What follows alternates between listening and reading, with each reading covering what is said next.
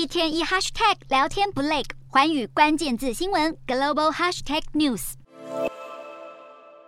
中共二十大正式登场，习近平在开幕时发表的政治报告引起关注。他为自己过去十年的执政做了总结，也替未来连任布局强化正当性。除了证明自己领导中共顺利迈入建党百年的历史任务，也提出对于中国未来发展的使命“中国式现代化”的口号成了焦点。习近平立下了第二个百年目标，也就是在二零四九年建国百年之际，把全面建成社会主义现代化强国列为。中共的中心任务，而中国式现代化是它主要的领导思维。今天的国际新闻评论要来谈谈习近平所指的中国式现代化，无疑会是他延任后领导中共的指导方针。难道这意味着中国发展模式将出现变革吗？这和邓小平在改革开放后所提出的中国特色社会主义有何不同？进入二十大之后，习近平主政的中国式现代化是什么？对中国经济发展又有何影响呢？习近平的第三任期要证明自己延任的正当性，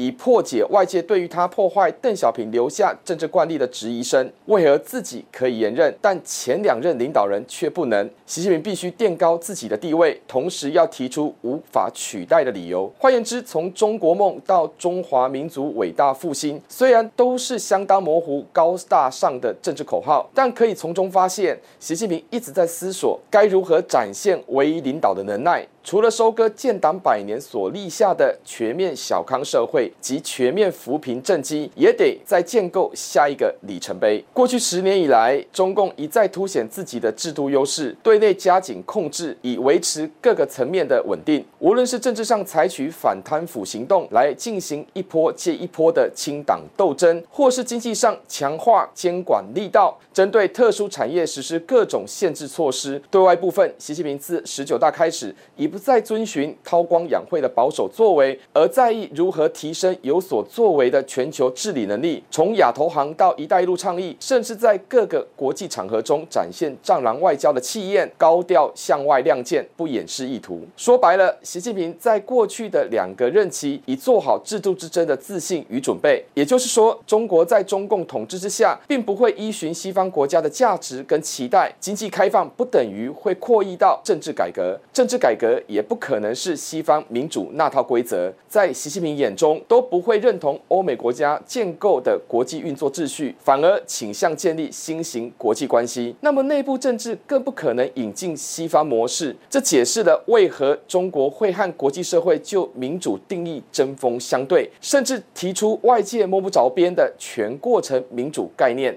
所以，对习近平来说，提出社会主义现代化的发展愿景，必须切割西方国家所谈的现代化，同时避免其所谓的境外势力借此来干涉中共政权，凸显中国发展道路跟欧美国家不同。那么，中国式就可以自圆其说来捍卫统治套路，凡事都以基于自己国情的中国特色来回击外界的质疑，一来排除中体西用可能对中共政权带来威胁的挑战，二来便是要将理论内涵的全。诠释权牢牢在握。所谓的现代化不是单一标准，中国独裁专制也可以实现现代化。从中国特色到中国式，这是透过各种现实条件的归纳，将具特色的要件衍生成模式的建构。换句话说，中国式是理论与实物的结合。谁来定义要件的组成？当然是由中共来定性定义。那么，习近平口中的中国式现代化的内涵是什么？也是习近平一个人来拍板说了算。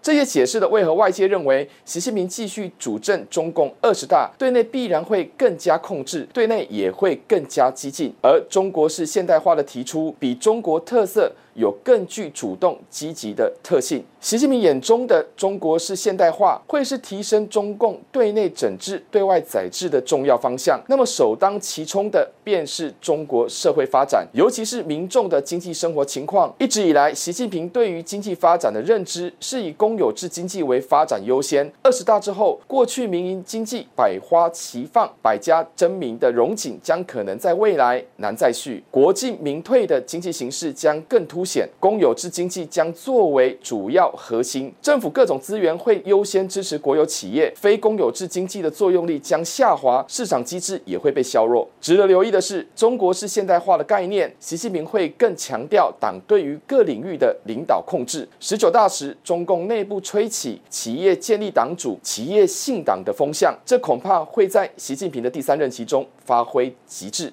其目的就是要确立党中央集中统一领导的神圣不可侵犯。不过，这势必也会引来市场强烈的不安定感，外商投资将可能会裹足不前，甚至转移投资根据地，逃离中国市场。而这对中国经济社会将带来冲击，经济低迷又缺乏外资及技术的引进，中国式现代化能否真的促进中国走向现代化？届时，习近平会想破头来自圆其说。